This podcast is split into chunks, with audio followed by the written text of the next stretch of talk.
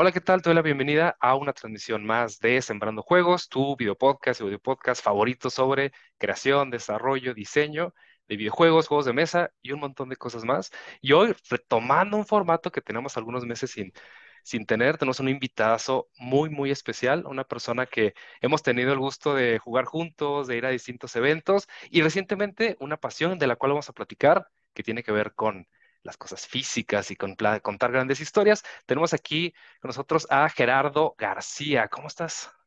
Muy bien, Manuel. Muchas gracias por la invitación eh, y pues, mm, pues bastante contento de estar acá en este espacio y esperamos que pues, les vaya gustando todo esto de, pues, de hablar de esta sorpresa física que generalmente, eh, digo, tú te la sabes del físico porque has, has hecho no solo videojuegos, sino juegos de mesa, pero de una u otra forma, pues Está interesante.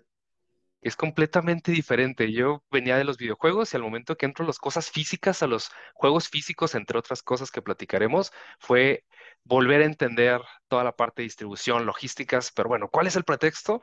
Nos estuvimos hace unos meses platicando, creo que a principios de este año, puse ahí unas cosas por Twitter de, oigan, alguien que sepa cómo funciona el mundo editorial, quiero escribir un libro, traigo esa cosquilla y se contacta conmigo Jerry y me dice, oye, ¿qué crees? Traigo una sorpresa, en ese momento era un spoiler, estoy trabajando en algo increíble que salió hace un par de semanas.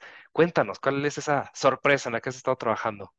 Pues justamente, eh, mira, yo creo que así como los que quieren involucrarse en cualquiera de estos, eh, o sea, ya no diría así, primero como hobby o ya como profesión, creo yo que hay mucha gente que ni siquiera sabe que hay esta forma de distribución, esta forma de negocio con esta forma que es con los libros. O sea, de hecho, yo cuando pensé en esta idea de este libro, sí decía, oye, pues voy a hacer unas entrevistas con eh, la mayoría de la gente que desarrolla juegos en México para que la gente tenga estas historias en un lugar. O sea, porque pues de repente casi todos los estudios comparten pues entrevistas que tienen diversos medios y todo está como muy disperso y casi siempre ¿Tú, has pasado por esto de que te hablan de un momento muy específico del desarrollo en ese momento y es como una fotografía, cuando en realidad no es parte de toda la historia y pasa de repente, oye, este título a lo mejor y, no pasa a esto o, al, o, o, es otra cosa distinta. Entonces, pues se pierde mucho de eso, porque pues obviamente tienes que vender. O sea, cuando hay una entrevista siempre es un pitch y todo esto, decir, oye, esto, esto, esto. Entonces no tienes mucho tiempo de pues una narrativa muy grande. Y casi siempre pues también los periodistas son muy eh, ocupados, o sea, te dan cinco minutos y tratas de hacerlo mejor y, y esperas de que se haya entendido, que se haya escuchado y que haya salido lo mejor de, de lo que esperas. Entonces en este caso dije, oye, sería muy interesante. Después de que leí el libro de Jason Scherer, el de Sweet Blood and Pixels, dije, será muy interesante tener eso acá. Y, y alguna vez vi que, no leí ese libro, pero vi que al estudio de lienzo en Chihuahua eh, los entrevistaron en su momento por Mulaca, de un making of. Entonces, yo no sé específicamente de qué iba ese juego, o sea, ese libro más bien, pero eh, dije, oye, estaría muy interesante tener esto y, y comentar las historias y todo, porque algo que yo estaba notando ahí, y pasó mucho cuando veo, no es, ya sabes, porque la cantidad de juegos que se desarrollan acá y llegan a salir son contados. Entonces, algo que está muy interesante también es que creo yo, al ver nosotros, que ya somos otra generación, o sea, lo digo de que para todos los que nos escuchan, no somos los jóvenes en este momento directamente. La gente que está en sus 20 ya son, o sea, la generación actual que está desarrollando juegos, nosotros ya pues estamos oscilando los 30 y hay otras generaciones que ya tienen los 40 y tantos. Entonces, ya hay cierta historia ya lo que me llamó la atención es que muchas veces hay gente que sigue sacando juegos del mismo género, como que tomando ciertas cuentas cosas de que ya existe lo mismo y desarrollar en nuestro propio país. O sea, no es así como que, oye, tengo, ya sabes, así como una premisa de Estados Unidos, las clásicas historias, así como los que vimos en, por ejemplo, Indie Game The Movie. O sea, ya no puedes ver toda esa referencia ya aún y que digas eso oye, hay cierto background que a lo mejor decir, oye, hay este pixel art de acá y de esta persona que hace esto, a lo mejor y podría hablarle. Entonces, yo dije, estaría bueno tener algo que pueda ser al menos esta fotografía de pues, eh, eh, esta generación para que igual a su vez haya algo, o sea, que no haya eso de que se ha hecho esto en México, se ha hecho un plataformer en México, se ha hecho este género en México, se ha hecho, entonces, en realidad es eso, o sea, y por eso se llama New Game Plus, o sea, yo soy muy fan de los RPGs y me gusta mucho como en Chrono Trigger, cuando lo acabas y sabes que hay como 15 finales, pero te dan la opción de volver desde el principio, pero con todas tus habilidades y todo, pues el conocimiento, entonces es un poquito de eso, o sea, de que eh, me late mucho ahorita, o sea, lo que están haciendo nuevas generaciones, veo juegos como este de, el de, te voy a mentir el, el, el número, porque creo que es Seven Years of Shadow o Nine Years of Shadow, pero, o sea, hay un montón de títulos que están como bien interesantes ahorita y, y pues justamente los que estén interesados también en ver todo eso y me encantaría llegar a hablar con, con ese equipo igual, pero de que vean juegos que, que salieron, que estas son las respectivas historias y, y pues que los conozcan. O sea, esto en realidad va más para los que quieren comenzar en esto, o sea, más que el hecho de, de todo. Que cabe destacar y no quedándome con, con eso, porque no fue una idea mía el hecho de hacer un libro grueso, físico, con, con imágenes, tuve la oportunidad de tener este invitado que hizo la introducción, Mario Valle, y él dijo, la neta, Jerry, a mí me laten mucho los libros eh, Coffee Table Books, o sea, y creo yo que no existe algo por el estilo que también no solo tengas ahí como que esta fotografía, digamos, en cuanto a historia, sino también física de, varias, de varios de los títulos. Entonces estaría muy bueno si tienes la posibilidad y se puede hacer, también hacerlo como una especie de libro de arte, entre lo que cabe. Entonces, por eso salió esta doble idea. Entonces, cuando me enteré que Amazon tiene esta opción que se llama KDP, donde tú ya no tienes que comprar tus libros, distribuirlos, si no consigues un deal editorial, sino el hecho de que como el, lo que se dice el dropshipping, que tú solo estás haciendo tu producto personalizado, pero en realidad la maquila y distribución lo hace un, un tercero, tiene lo mismo Amazon. Entonces, directamente los libros que se compran ahí son libros que imprime bajo pedido Amazon, por eso no es inmediato. Entonces me parece como muy interesante y si lo ven ahí, inclusive los royalties, obviamente está un poquito más caro que un libro por una editorial por mismas razones, porque está impreso bajo pedido, pero directamente para cualquiera que tenga esa inquietud de escribir un libro, eh, estarlo publicando, ya sea de arte, ya sea normal y de todo, la verdad, la verdad, o sea, me parece una opción padrísima. O sea, si no fuera por eso, por, ya sabes, el tiempo del, del conocer, de estar picheando en editoriales, de hacer todo eso. Y hasta inclusive decir, lo voy a autopublicar, necesita suficiente dinero para hacer todo eso. Y entonces así como que diría, ¿sabes qué? Voy a pasar eso, quiero hacer, a, a, aunque sea, es de la gente interesada que esté por esto y, y es mi primer libro, o sea, ya he llevado dos semanas de lanzamiento y, y, o sea, no me oculto esto que lleva casi 100 copias. Entonces, o sea, no sé si es una métrica buena, no sé si respecto a eso, porque es el primer libro que escribo, pero de una u otra manera eh, estoy contento con eso. O sea, le he visto que mucha gente más lo ha leído en digital. Eso me sorprendió, posiblemente por los costos, porque es muchísimo más barato, pero sí, o sea, la diferencia, eso, en digital ha sido casi el triple, pero en físico son casi 100 que lo han comprado. Buenísimo, ¿eh?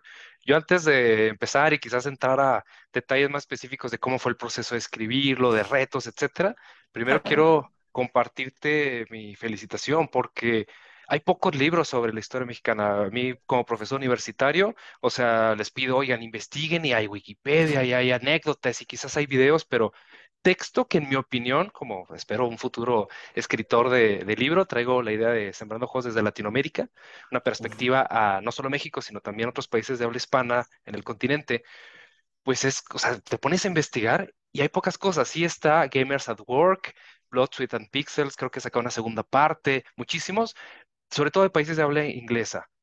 De México hay muy poco y hay unas grandes historias. Ya, ya leí el libro, lo elogié rápidamente, o sea, me, lo leí muy rápido lo voy a volver a leer con más detalle.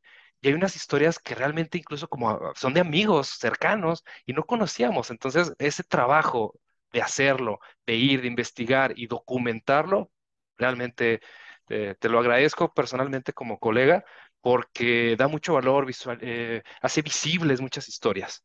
Y me gustaría, me gustaría empezar por ahí, el reto. O sea, pudiendo haberlo hecho en historias de TikTok, en Insta, en YouTube, en hilos de Twitter. ¿Por qué un libro? ¿De dónde nace el, el interés? Mm, Mira, sé el poder que tiene ahorita en TikTok, que se está comiendo casi todos los medios, y creo que tú aprecias mucho esto directamente como profesor, o sea, y por la labor que tiene la docencia y los retos actuales que tiene la educación. El hecho de que, y espero que, que le hagan que, que voy a mencionar, pero a pesar de que hay muchas cuestiones que padres, como decir, uy, aprendo muchas cosas muy rápido y pequeñas, el, lo que no me gusta mucho de este medio, o sea, de TikTok, las historias cortas, los shorts y todo, es muy padre para conseguir muchas views por la cantidad de tiempo, pero no he visto una manera de comprimir eh, conocimiento especializado. Y no es que este libro sea especializado, de hecho me preocupé mucho para que alguien que, que esté interesado en los juegos, o aunque sea gamer, lo entienda. O sea, que digas, tiene sus conceptos, hasta tiene su glosario de las cosas que de repente se lo mostré a dos, tres personas y no lo entendían. Y dije, quiero que lo entienda alguien que no es desarrollador o que solo es gamer. Y, y que puede sonar muy básicas, ya sabes, o sea, que digas procedural o, o hasta RPG, ya sabes, o sea, que suena como muy de cajón, pero dije, hay que poner su glosario. Pero, pero la única manera de eso, o sea, el conocimiento especializado, eh, da trabajo. O sea, y no he visto otra manera de, de que no sea con libros o cursos muy largos. O sea, es el hecho de que, o sea, no he visto un reemplazo ahorita. Y por más que me encante la tecnología, que si el VR, que si cualquier cosa, o sea, el hecho de tener tu atención, que es lo más valioso que tenemos, y dices, voy a estar leyendo sin distraerme durante una hora, o sea, no he visto un reemplazo de eso para lo que sea. Entonces, o sea, me encanta YouTube, me encanta el conocimiento gratuito, me encanta, o sea, todo lo que puede complementar lo de las escuelas, pero, pero el libro sigue siendo el libro. Entonces, por eso dije, el mejor medio para hacer esto es esto. O sea, cabe destacar igual otra de las cosas, es, va a sonar muy old school, pero a su vez es como que este medio tan sobrio, o sea, porque el libro no es aburrido, la verdad es bastante directo, es bastante, o sea, fácil de leer, pero a su vez también habían ciertas cosas que quise tocar ahí con mucho respeto, porque luego así como que mientras yo lo estaba hablando, eh, o, o, sea, estaba escribiendo las últimas historias, fue un, güey, no me había dado cuenta, o sea, y viendo, yo tengo hermanitos de 20 años, o sea, hermanitos, pero para mí los veo chicos, o sea, la mayoría de estudiantes universitarios pues tienen esa edad, desde 18 a 22, 23 años. Y para mí, por ejemplo, quizás no digan el desarrollo, pero yo me volví fan de Nintendo por Gus Rodríguez y por Club Nintendo. O sea, son cosas que, que nosotros decimos como generación. Fue el que nos acercó a todo esto, indistintamente de lo que te, te guste. Yo dije, este señor fue quien eh, despertó mucho la pasión, igual en su manera, aunque pues era una persona como muy directa y, mucha gente puede tener su, su, opinión respecto también a Oscar y a ser Akira. Sin embargo, yo considero y respeto mucho su trabajo y las oportunidades que abrió para muchísima gente. Entonces, la neta, así como que algo que dije, güey, o sea, mucha gente actual ya posiblemente pues no sabía quiénes eran o también de lo que se hizo poquito antes de que nuestra generación comenzara a desarrollar IPs. Entonces, dije, no puedo decir solo esto, hubo algo antes de esto y, y me gustaría que lo sepan. Y aunque lo narro brevemente, pues sí, es así como decir, sea, tratar esa pequeña cronología. Obviamente no es investigación, o sea, tan detallada, educativa, o sea, sin embargo, trato de ver mucho pues, esto, o sea, las fechas, qué fue lo que se fue haciendo y todo. O sea, haciendo eh, hincapié en que yo no soy investigador, o sea, soy desarrollador de juegos, soy profesor, o sea, soy maestro, pero, pero es tratar de darle ese hincapié, haciéndolo accesible.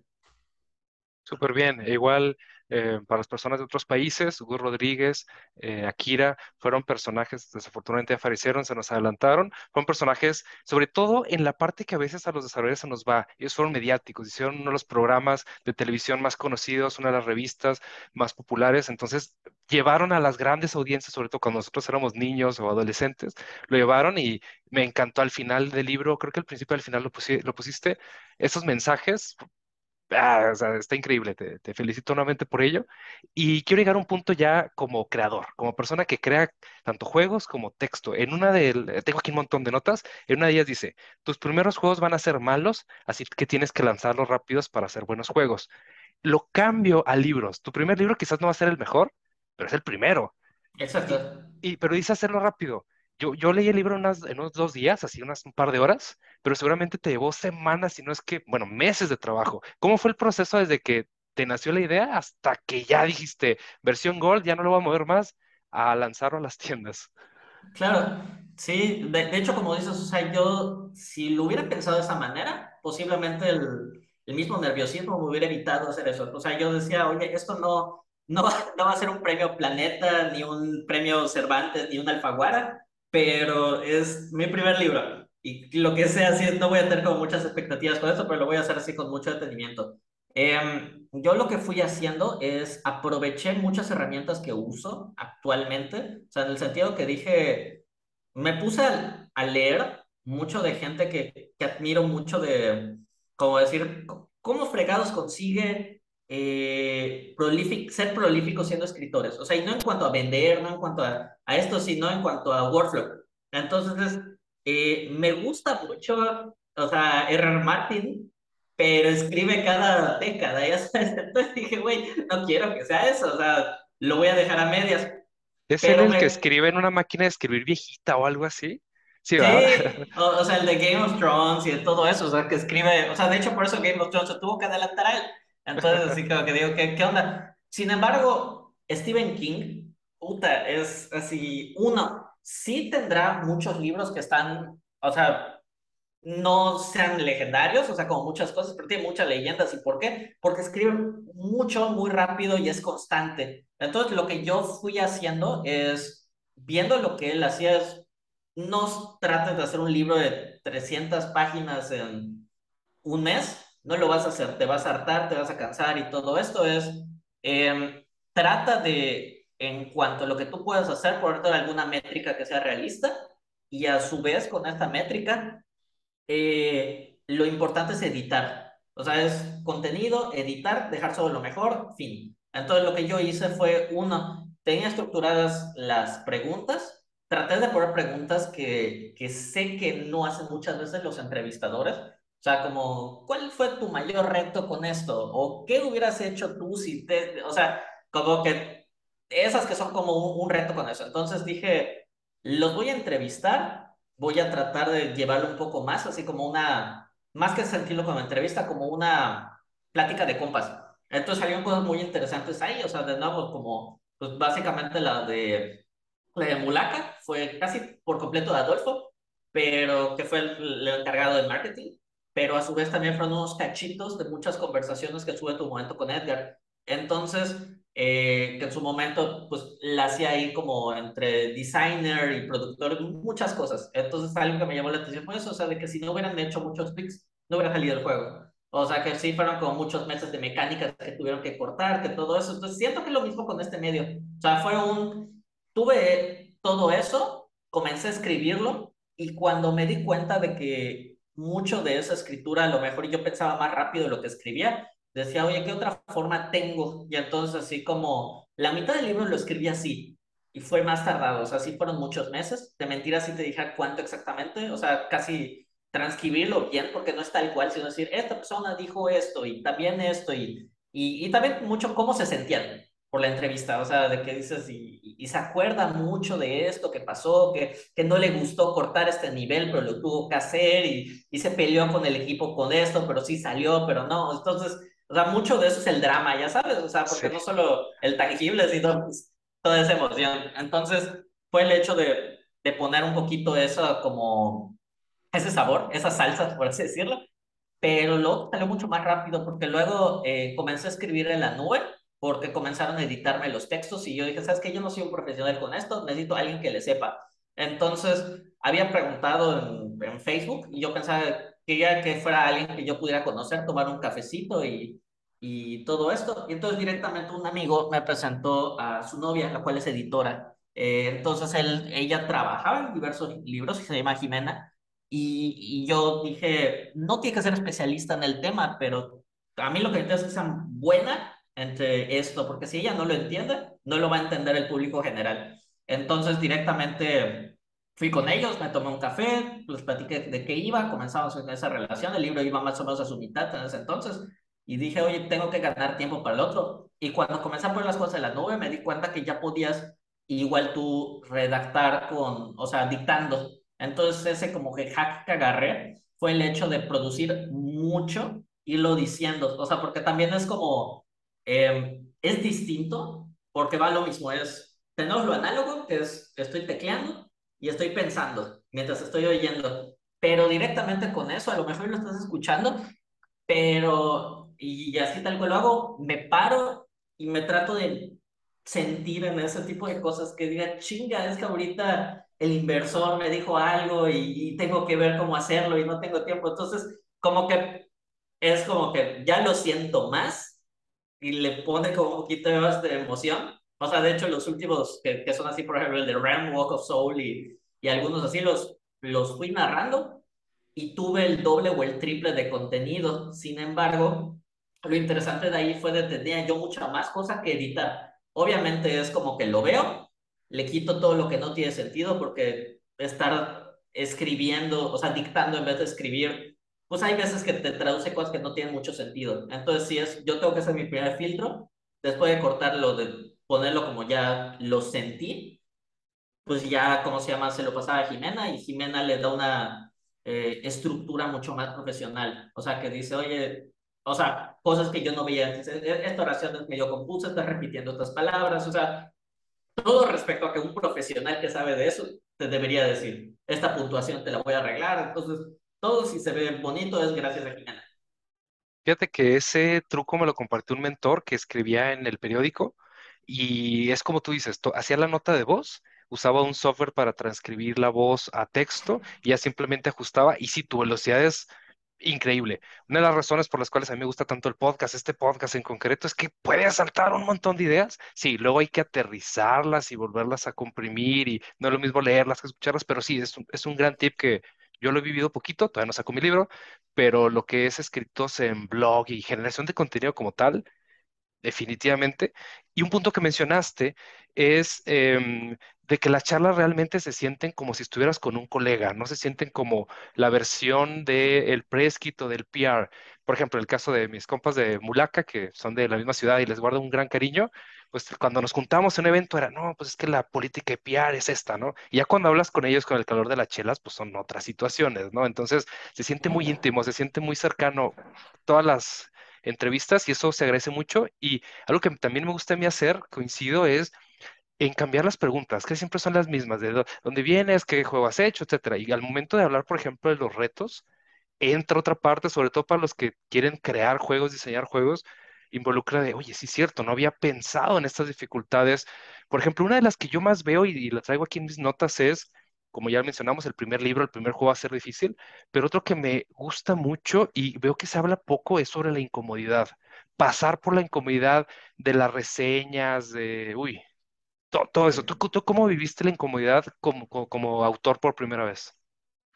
La neta, y es algo que yo he tratado como creativo y no es, mira, he encontrado una manera de, y quien quiera aprender mucho de eso, en el penúltimo capítulo, el del REM, me pareció muy chido, porque fue como bastante Aurelio que me contó cómo fue su, eh, su caso personal, me pareció muy eye-opening. O sea, en especial porque todo lo contaron de otras maneras, pero él fue así como ultra vulnerable, por así decirlo. Entonces yo, a mí, hasta la fecha, y es algo que, que yo no he superado, cuando voy a lanzar algo, o sea, me ha pasado con un juego, y esta vez me pasó lo mismo con un libro, yo no puedo dormir el día anterior. No sé por qué, yo me trato de convencer a mí mismo que no son nervios, inclusive ya sabes si es algo muy importante o no tan importante o lo que sea, pero no lo he podido manejar. O sea, yo no puedo dormir antes del lanzamiento. Entonces, con ese libro me pasó lo mismo. Pero, sin embargo, el, el gran asunto con, tuvo con esto es de que me comprometí con la fecha de esto. O sea, dije, voy a lanzarlo ahorita, se dio esta oportunidad, hasta inclusive fue ese reto con Mario, o sea, el hecho de decir, todavía no había puesto como publicar, pero pues sí le dije, Mario cuando me dijo, oye, está esta oportunidad del Queretaverso, ¿quieres mostrarlo? adelante, o sea, ya, ya tengo esa fecha y, y, tenía que tenerlo listo, entonces es así como que me puse ese reto, me puse esa fecha y ¿qué es lo que hice de ahí? Es la verdad, la verdad, así como decía eh, audio, eh, Aurelio, pero le decimos audio, eh, es maneja tus expectativas. Ahorita no solo con eso, es todo el mundo. O sea, las redes sociales nos tienen esa como expectativas ridículas, así como es casi, si, si, si no eres Mark Zuckerberg o no aspiras a ser, le estás cagando, ya sabes. Entonces, o sea, es ridículo para todos. O sea, para la, las chavas tienen una atención igual con cómo la gente se ve ridículamente perfecta en las redes, la gente igual, los artistas, todo el mundo. Entonces, deja de compararte. Sí, obviamente, rétate y, y haz algo bueno y mejora constantemente, pero sé realista. Entonces, yo lo que dije, así como eso, es, yo quiero que este sea mi primer libro y lo importante es que salga y sea mi, mi plataforma para decir, o sea, quizás en un futuro, si esto sale decentemente, pueda conseguir un publisher. Es como que mi, mi oportunidad, así lo estaba viendo, es no me voy a volver rico con este libro, yo no creo en esas historias de la primera y pum, y cambia eso, ya sabemos que, que son la gente que saca un montón de cosas y luego eventualmente tiene una oportunidad y networking y todo. Entonces, como que quiero sacar este libro eh, lo lancé en realidad para mí.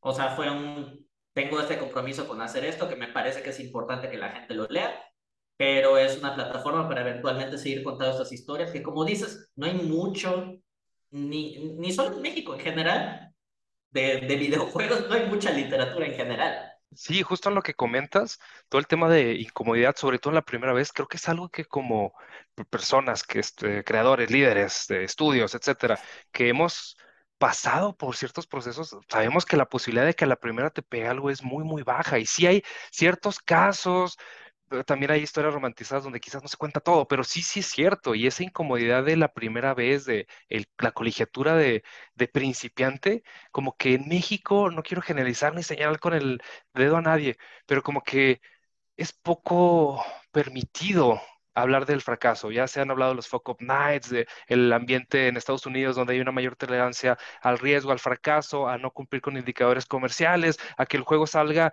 y como juegos de nosotros que salieron con tres estrellas de cinco, dos estrellas de cinco y aprender en el proceso.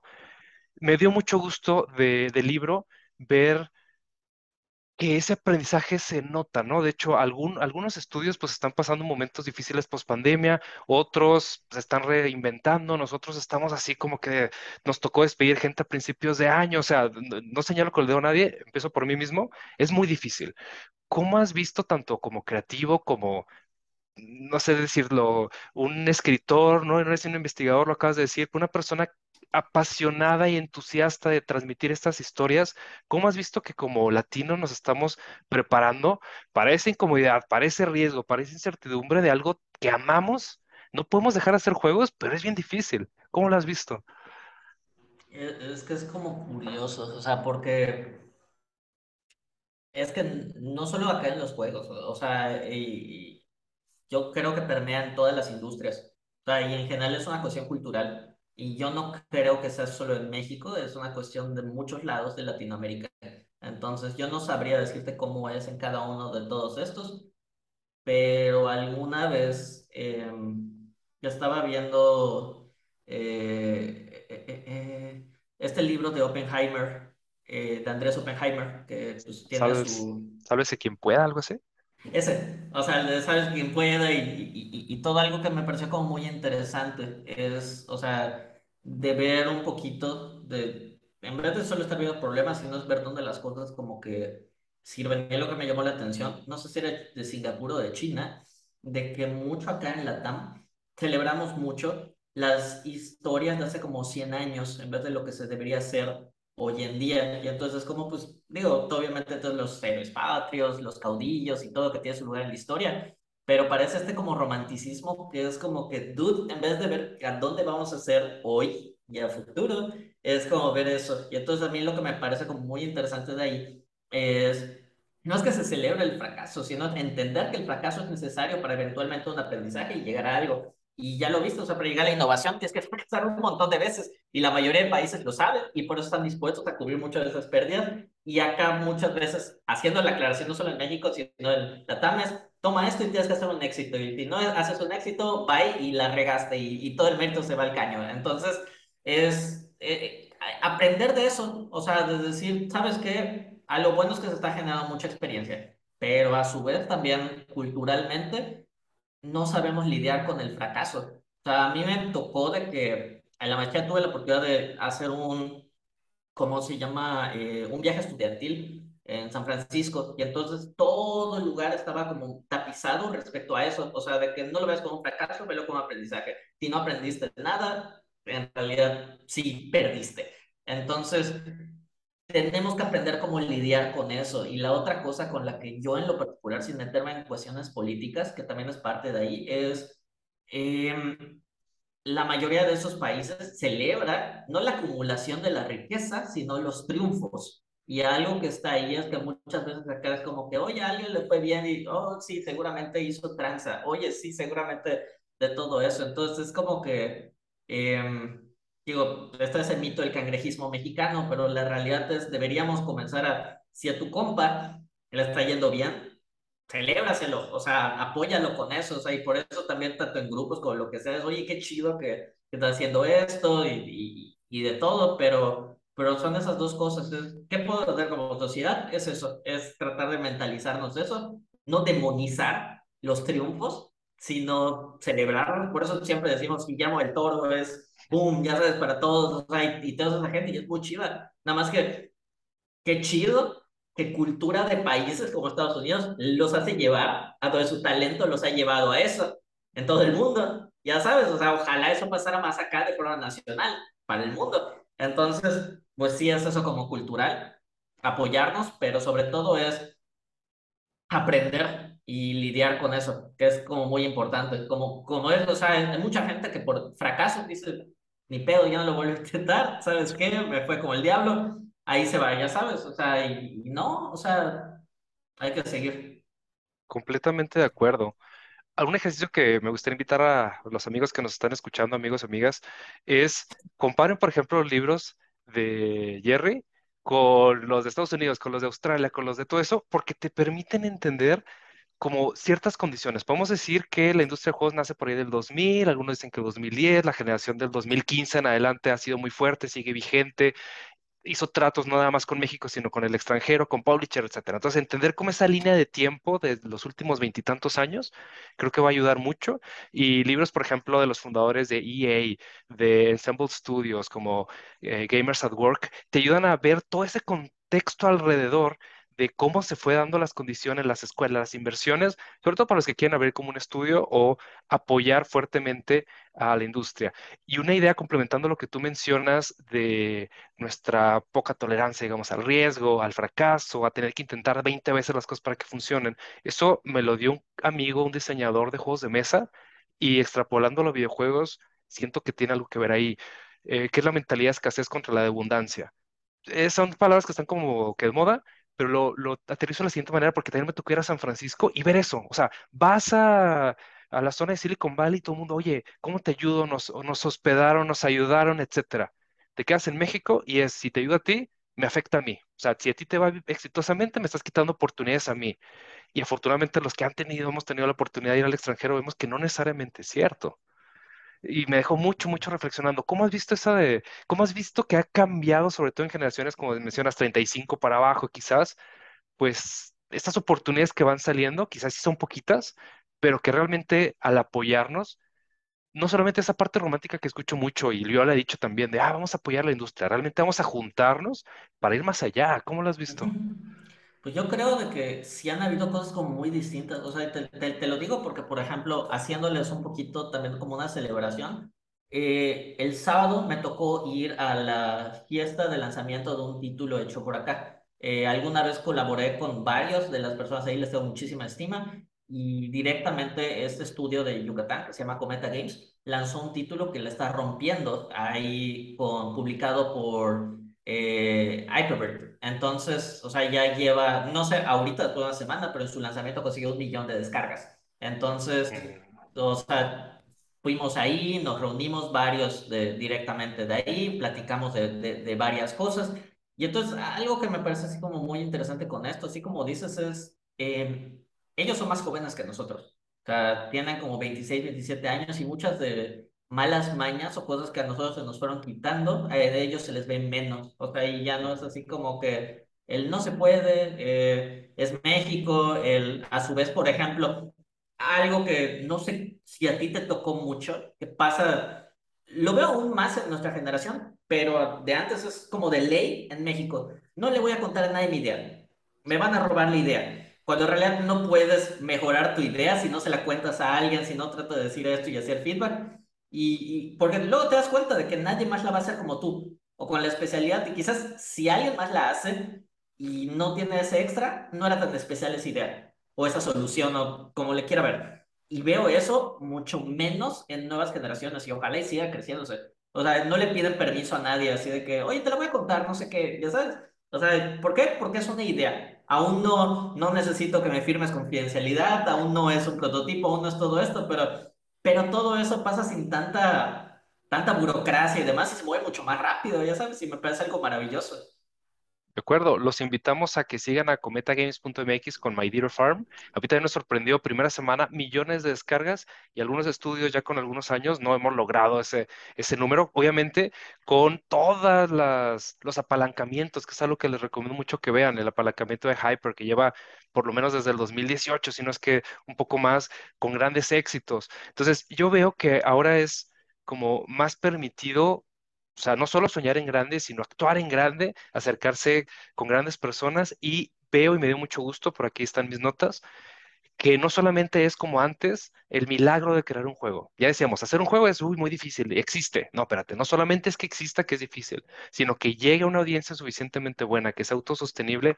Me da mucho gusto que veo cada vez más estudios con esa parte en mente. Yo me acuerdo 2017, 18, íbamos a eventos tipo de Bauer y hablar del dinero era mal visto. O sea, no teníamos bien separada la línea entre la parte artística que se hace como una expresión del alma, la parte de diseño que es para resolver problemas, la parte de negocio, ciencia, tecnología. O sea, todos esos componentes de lo que hoy es un videojuego moderno, en mi opinión, como que los veíamos muy aislados y al momento de quererlos juntar, era, no, esto no se debe hacer.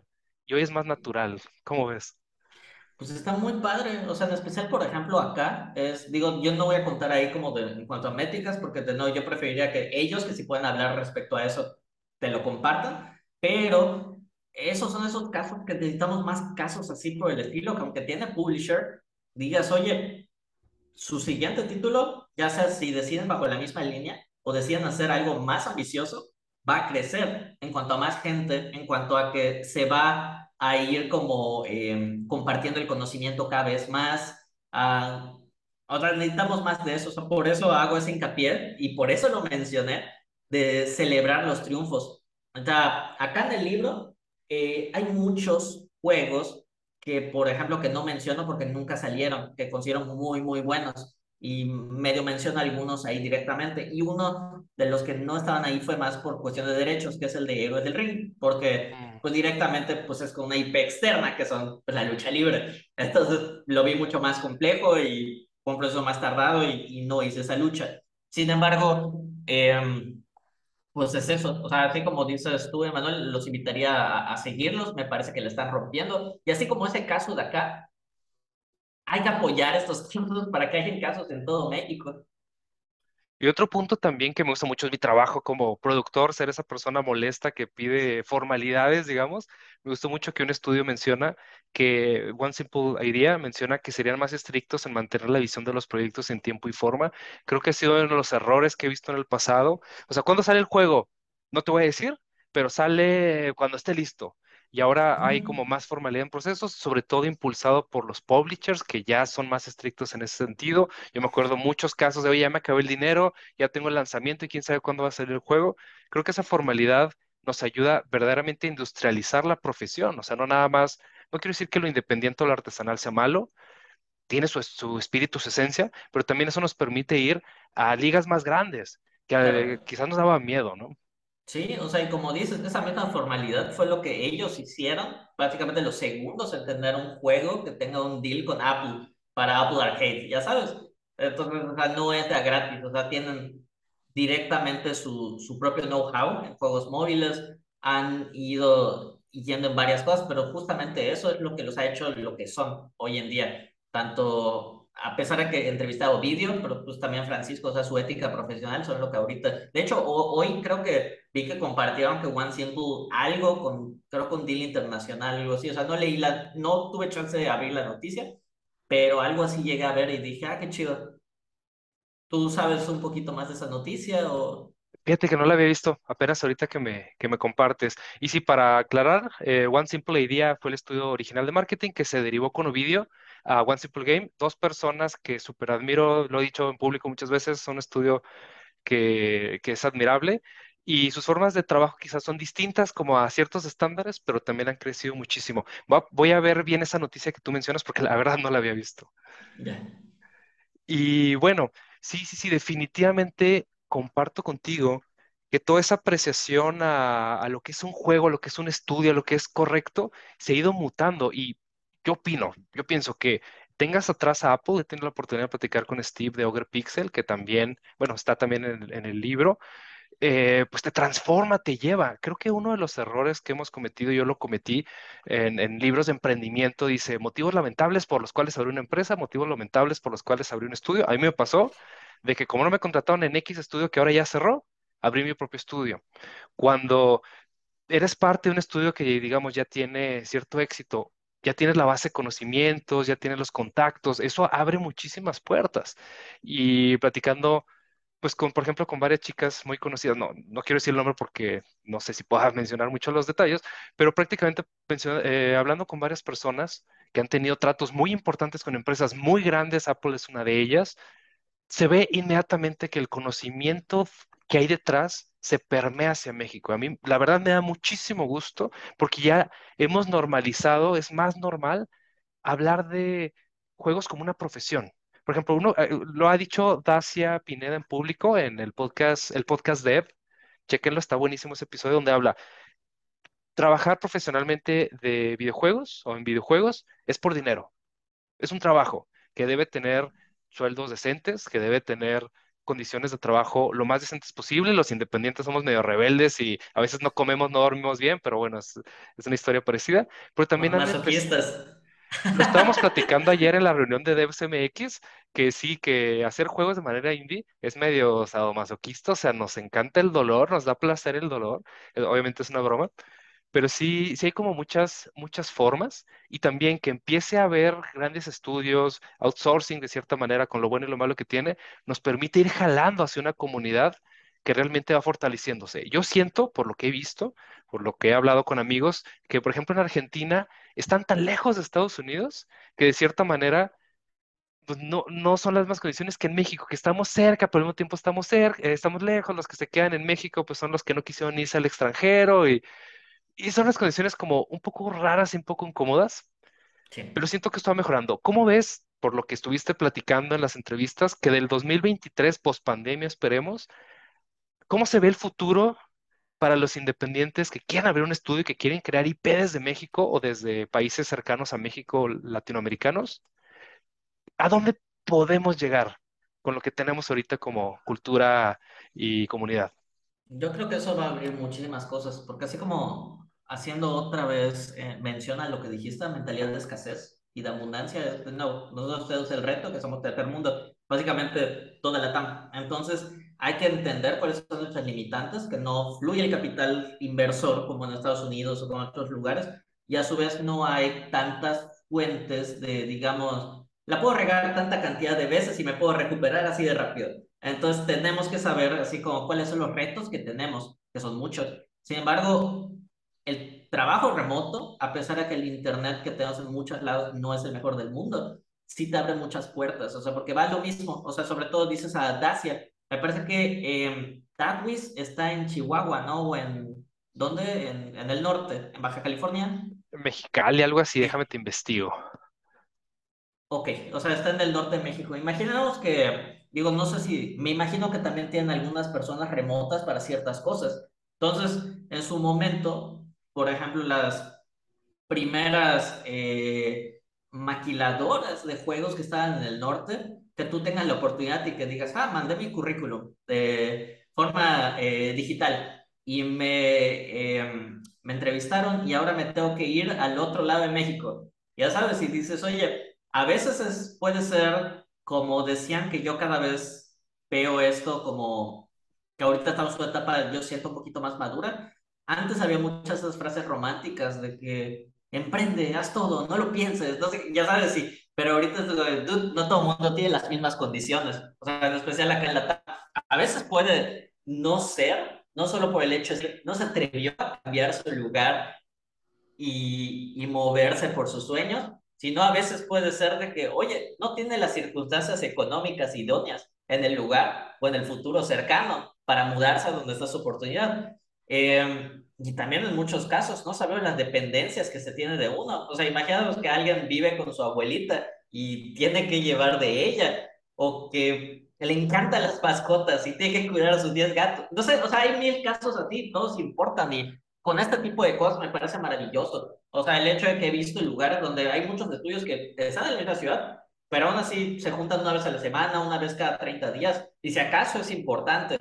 Entonces, yo me parece como que algo muy padre de cómo ya directamente se pueden hacer estas alianzas, podemos reducir los costos de todo eso, porque, ah, si vamos a toda esta reunión, boom, aviones para... O sea, muchas de las cosas hoy en día son más prácticas, hasta inclusive con eso de las convenciones y todo. O siento que, de nuevo, a mí me encantan los lugares físicos, pero me parece como bien padre que puedas tener algo, o al menos tener networking, si no tienes la posibilidad de ir a un lugar y hacer todo eso, ya sabes. Porque, de nuevo, te, abre muchas puertas ir, y ya hemos visto que en esos lugares, pues te inspira toda la gente de todo el mundo, pero, pero la realidad es de que no hay nada como ir. Pero si no tienes otra opción, deberías tener algo, ya sabes, no, no creo que la vida debería ser todo nada siempre. Concuerdo muchísimo y tú mencionaste algo que lo que he cambiado mi forma de pensar los últimos años, donde yo sí, honestamente, en mis tiempos de universidad decía, si no soy el siguiente Steve Jobs mexicano, estoy mal. O sea, obviamente la escuela, tu ambiente, tu contexto te va formando de esa manera. Cuando ya va pasando el tiempo y dices, bueno, a lo mejor ofrecer a 10 personas en un estudio una buena calidad de vida, quizás es algo bueno, no lo sé. O sea, cada quien va definiendo sus formas de vida y un indicador de éxito no solamente la parte económica tal vez es importante para cada quien, sino es vivir bajo tus condiciones, bajo tus términos, contar esas historias, tener libertad de tiempo y muchísimas cosas. Entonces es una discusión así amplísima que qué bueno que se abre, me encantaría que platicáramos más y que se dieran más esas charlas. Eh, me gustaría, antes de pasar a eso, eh, Tagwis, por lo que estuve checando, uno de los estudios de desarrollo y soporte para empresas enormes. Eh, aquí me sale que sale en Ciudad de México, me sale que el director actual vive en Miami, Florida. Pero lo que quiera ver ahorita que lo estoy buscando en LinkedIn, pueden buscar fundador de TagWiz, T-A-G-W-I-Z-Z. Fíjate, la historia está interesantísima y tiene que ver con lo que acabamos de platicar. Funda TagWiz en el 2014. Nos ha contado Dacia pues, sus experiencias em, participando ahí. Yo creo que lleva ya los ocho años. Algo está platicando que lleva ya muchísimos años. Y fíjate, este fundador estuvo en Gameloft 14 años, desde el 2000. Entonces, obviamente tenemos veintitantos años. Yo tengo la oportunidad de colaborar. Eh, a mí me toca trabajar en desarrollo de juegos de mesa digitales y recientemente me invitaron a un networking en Discord con personas de la industria. O sea, nosotros desde México estamos haciendo juegos de mesa con nuestras limitaciones y carencias y oportunidades y mexicanados, o sea, esa inventiva que tenemos los mexicanos. Y me tocó platicar con americanos, que si hay una barrera de idioma y cultural y si hay cierto racismo y discriminación y cosas, por lo menos muy leve, me ha tocado muy, muy leve, afortunadamente, pero sí hay, sí me ha tocado de que por ser mexicano no te hablan y cosas raras, ¿no? Pero ya viendo al concreto, me ha tocado la oportunidad de ver cómo se hace esto en otros países, con lo bueno y lo malo que tienen, pero lo bueno es impresionante. uno de nuestros, digamos, por decirlo de alguna manera, principales competidores en creación de juegos de mesa digitales, que es un nicho muy particular, ves el currículum y, ah, nosotros somos 10 ex EA que nos juntamos a hacer esto. Sí, tal cual, o sea, y eso no hay acá, o sea, que dices, oye, ¿por qué? Simplemente porque abren oficinas en todas partes, o sea, ahí en ese país. Acá ojalá y tuviéramos oficinas de King, ojalá tuviéramos oficinas de ese lado y que digas, ah, sí, trabajé en King 10 años. y ves la calidad que tienen, cosas que digo, no, reclamo de, de, mi ambiente, de mi país, por algo estoy viviendo en México, por algo aquí estoy contento relativamente, porque está la oportunidad de irse al extranjero. Me han invitado N cantidad de veces a irme a Ohio, donde está la matriz de la empresa, etcétera. Y es bueno, Creo en México vamos a dar lo mejor, vamos a contar y escribir esas grandes historias, pero sí hay muchos retos. Por ejemplo, uno que a mí me duele mucho es la, el feeling, la, la percepción de calidad. O sea, ves a estudiantes, a recién egresados, a personas con dos, cinco años y ves faltas de ortografía, ves que no hay una jugabilidad que se sienta bien. Quizás por la falta de experiencia, pero eso no me molestaría tanto si no fuera por la actitud de hazlo así, ya déjalo. Cuando ves países hipercompetitivos, platicamos de Estados Unidos, donde está permitido ser ser mejor que los demás, estar todo el tiempo mejorando. Y en México hay una frase que me molesta un poco, que es, el que se mueve sale borroso, no te muevas, no le muevas, quédate así, da lo mínimo y cumple. Y creo que en un ambiente tan hipercompetido como los videojuegos, donde salen 3.000 juegos al día en plataformas móviles, 100 a la semana en consolas, pues no podemos ser uno más del montón. Me dice un, un colega una frase que me gustó mucho, o eres el primero y ganas esa fama, ese, ese reconocimiento por haber llegado con algo innovador, o eres el mejor. Y en México ni somos los primeros, vamos un poco tarde en, en esta carrera, ni tampoco nos caracterizamos por los mejores juegos, lo cual es muy debatible, pero lo conecto finalmente con la idea que tú dijiste de manejar la expectativa. Todavía siento que queremos hacer el mega gran juego, el juego de mis sueños, etcétera. Y, por ejemplo, casos de Hyper, que lo reconozco mucho, en el 2018 fue uno de los estudios más mediáticos de México, hicieron muchísimo ruido. Puede, uno decir, oye, un juego de granja, otro más, Farmville ya pasó, espérate, a ver, reinventa la fórmula, le ponen componentes interesantes y tiene millones de descargas. sí, Creo que reescribir esas formas, esas tradiciones de los juegos son así, los juegos tienen que ser clones de Zelda, los juegos tienen que ser, no sé, me estoy inventando cosas. A ver, ¿por, por qué no vamos y le damos este giro? Algo como bien dices, que no sea una expectativa increíble, sino sea algo que podemos manejar con los recursos que tenemos. Y eso sí, claro. apostarle a esos 10 juegos de los cuales vamos a pasar la curva de aprendizaje hasta que logramos brillar a nivel internacional.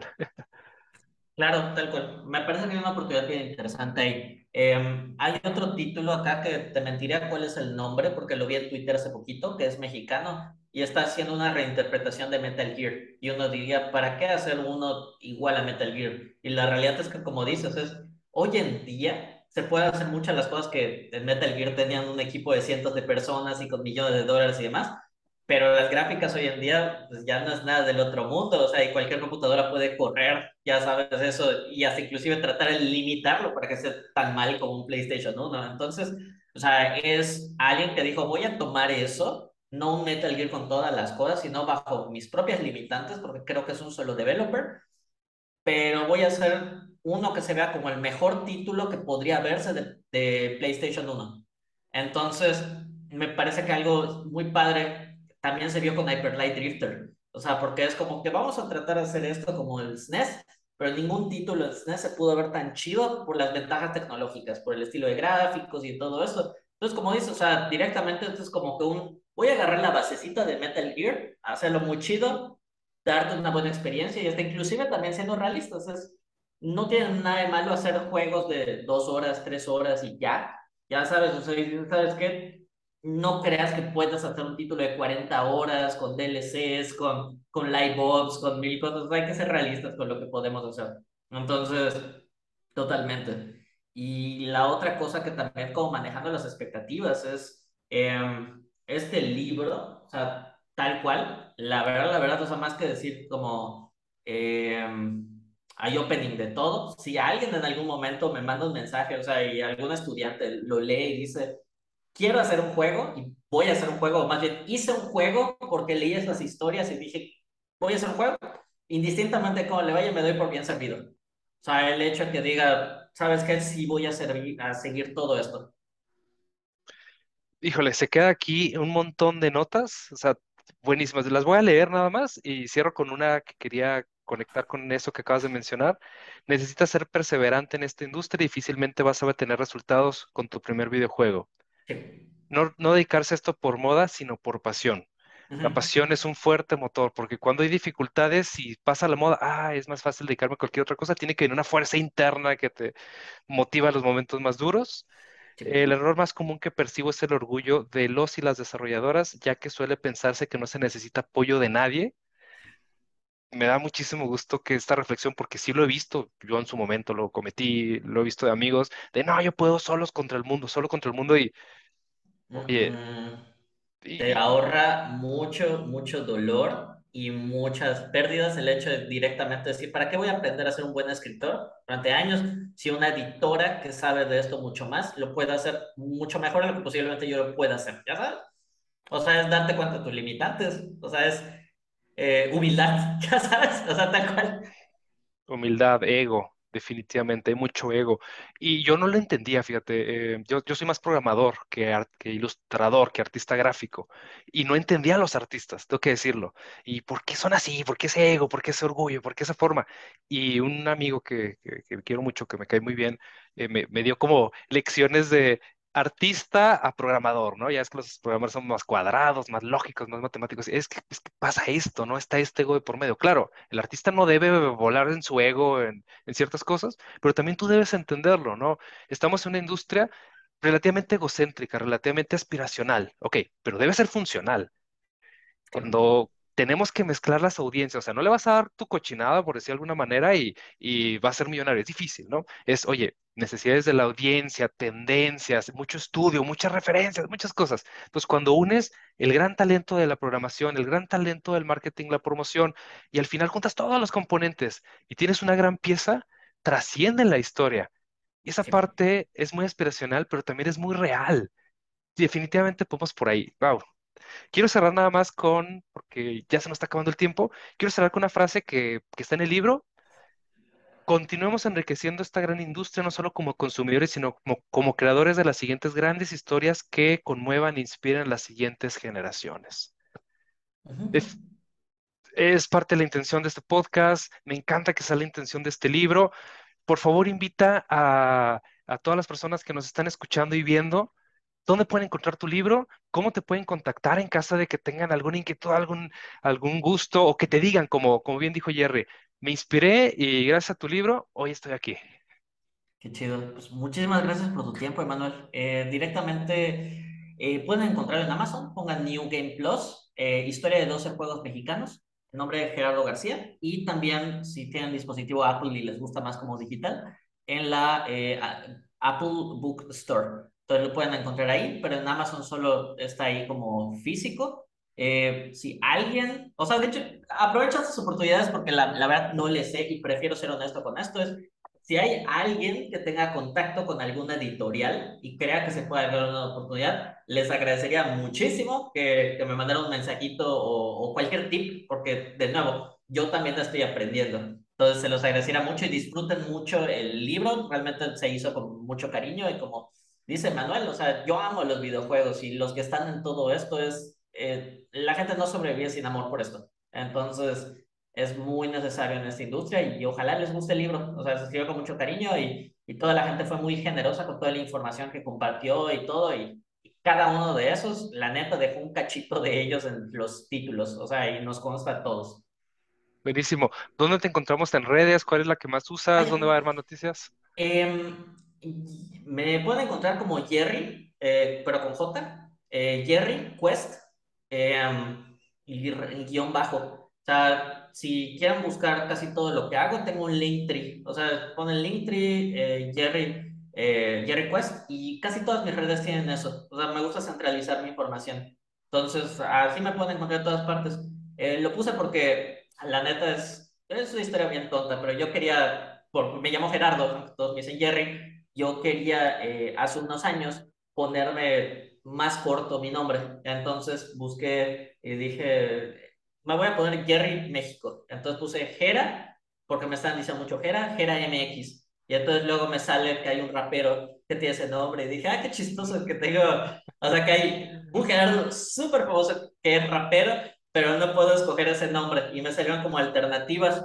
Y entonces yo como en ese entonces estaba, volví a ver una caricatura muy vieja, que no soy ultra fan, pero estaba viendo viejas caricaturas, estaba viendo eh, Johnny Quest, y entonces dije, ah, pues voy por Jerry Quest, ya sabes, o sea, pero, pero porque me pareció más, no tanto por Johnny Quest, porque no, no es mi favorita, pero dije, ah, algo con juegos, y pensé Side Quest, o sea, algo que sea como, ya sabes, o sea, no Dev o algo tan específico, y, y por eso puse Jerry Quest. Buenísimo. De hecho, tu Linktree se lo mostré a mis alumnos porque está muy bien hecho. O sea, al grano, tres, cuatro cosas, tu libro, tus cursos, tu reel. Está muy padre. Chequenlo, link, link.tr.ee, diagonal Jerry Quest con J. Buenísimo. Pues al gracias. contrario, no a ti, a ti por el tiempo, gracias por compartirnos sobre tu libro. Chequenlo, bájenlo, está buenísimo. Em, vamos a aprender muchísimo sobre la historia de los últimos como ocho años del mundo de desarrollo de videojuegos en México y apenas es el capítulo 2022. Vamos a escribir los siguientes cinco años juntos, diez años juntos y quién sabe, va a ver a dónde podemos llegar, pero la aventura continúa. Muchísimas gracias, Jerry, por estar con nosotros. Muchas gracias a ti, Manuel. Nos vemos pronto.